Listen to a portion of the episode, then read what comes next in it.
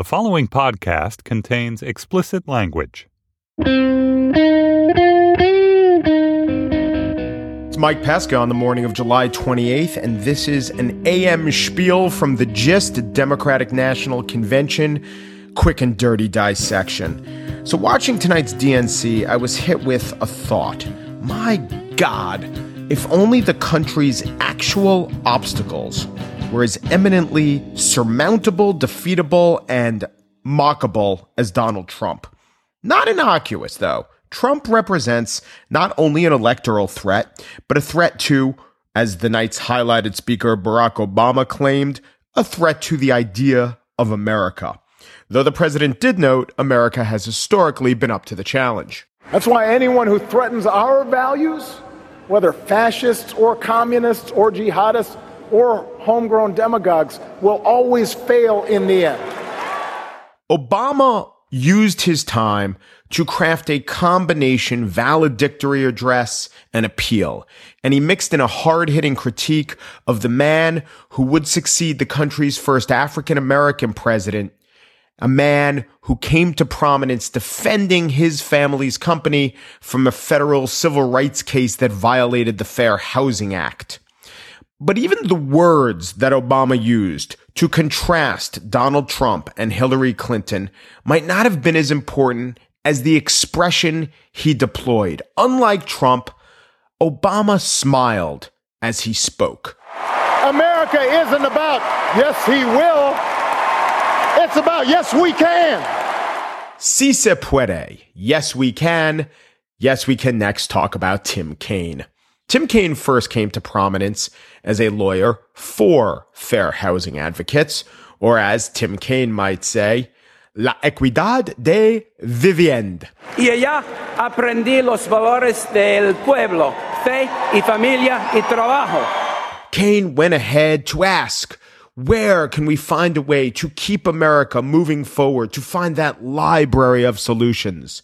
¿Dónde está la biblioteca de soluciones? Hillary Clinton and I are compañeros de alma. But he did so with a grin, mueca, and a chuckle, risita. In fact, Kaine embodied two themes of the evening. One was optimism, no booing. Just listen to me a second without booing or cheering. Obama, too. Don't boo, vote. Yes, I have had it up to here with booing as a means of expression. It is so unnatural. It is so mustachioed villain in a cape tying a damsel to a train. This is 2016. We unfriend. Then again, it is Philadelphia and they booed Santa Claus.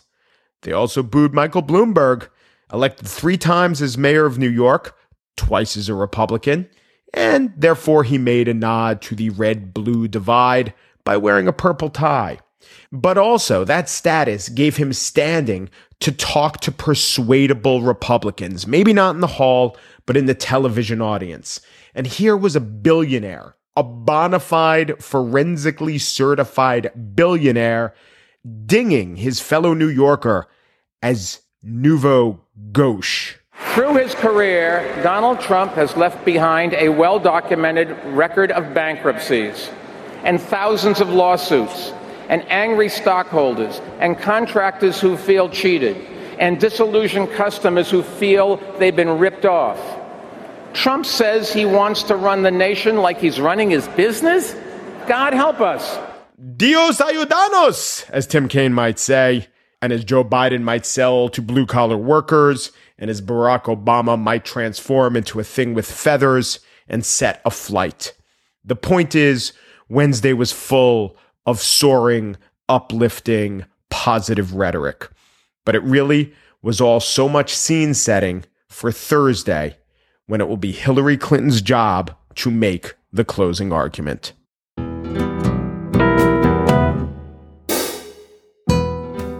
Mary Wilson produces The Gist. Steve Lickteig is the executive producer of Slate Podcasts. Andy Bowers is the chief content officer of the Panoply Network. We're gisting all through the day and night, and the last DNC quick and dirty dissection will appear tomorrow. Thanks for listening.